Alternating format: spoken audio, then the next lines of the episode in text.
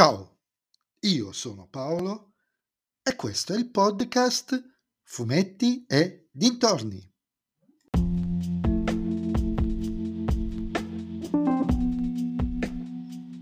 In questo nuovo episodio del podcast vi parlerò del numero 59 della collana Supereroi e leggende DC, Batman il Cavaliere Oscuro 3, La razza suprema parte 1, scritto da Frank Miller e Brian Azzarello e disegnato da Andy Kubert, Frank Miller, Edoardo Risso e John Romita Jr., edito da RCS.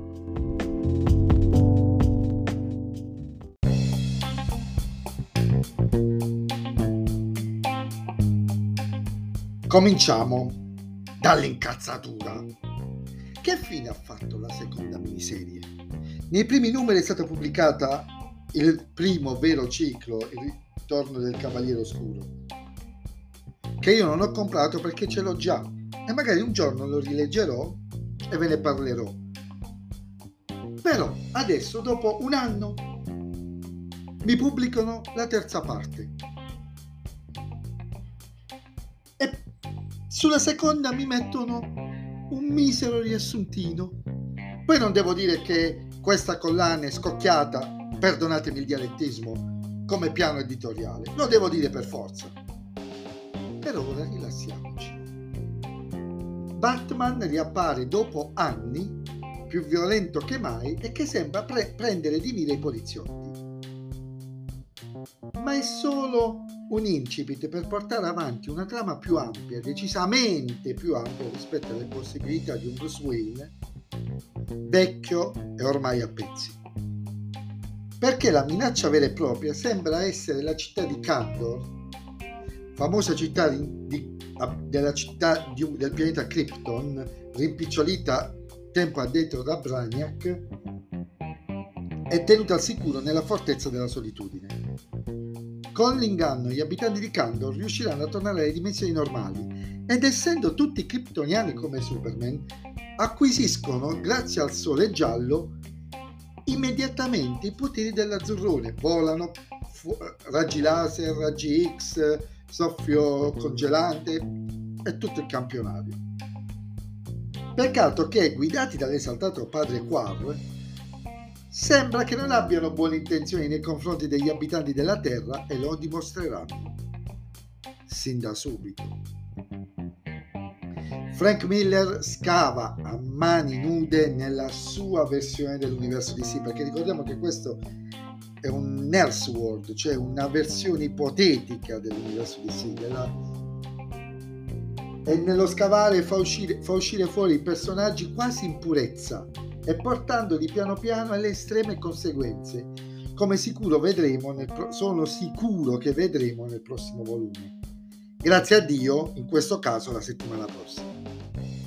Il suo Batman, stanco nel fisico ma indomito nell'animo, fa da contraltare ad un Superman ancora fisicamente, fisicamente possente ma apparentemente sconfitto e morto dentro.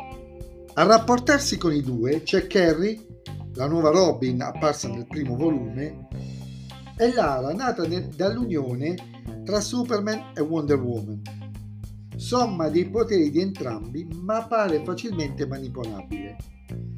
Ed entrambe loro sembrano essere il fulcro della narrazione di Miller, che, coadiuvato da Zarello, di cui vi ricorderete se ascoltate il mio podcast, la sua run splendida sulla Wonder Woman New 52, pare voglia puntare la storia su uno scontro quasi generazionale.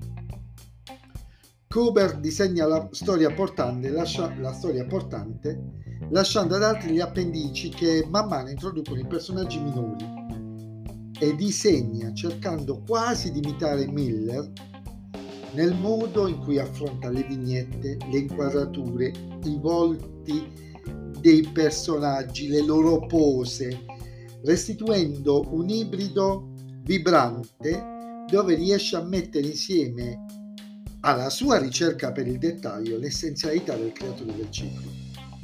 La Lara di Kubert che fa Miller, nella perenne posa di pin-up, credo che sia estremamente iconica. Un albo denso di eventi, ma fresco e fruibile come pochi.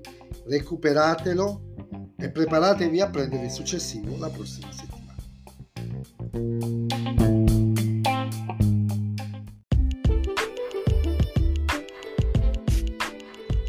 E anche questo episodio del podcast è terminato. Mi riascolterete nel prossimo episodio.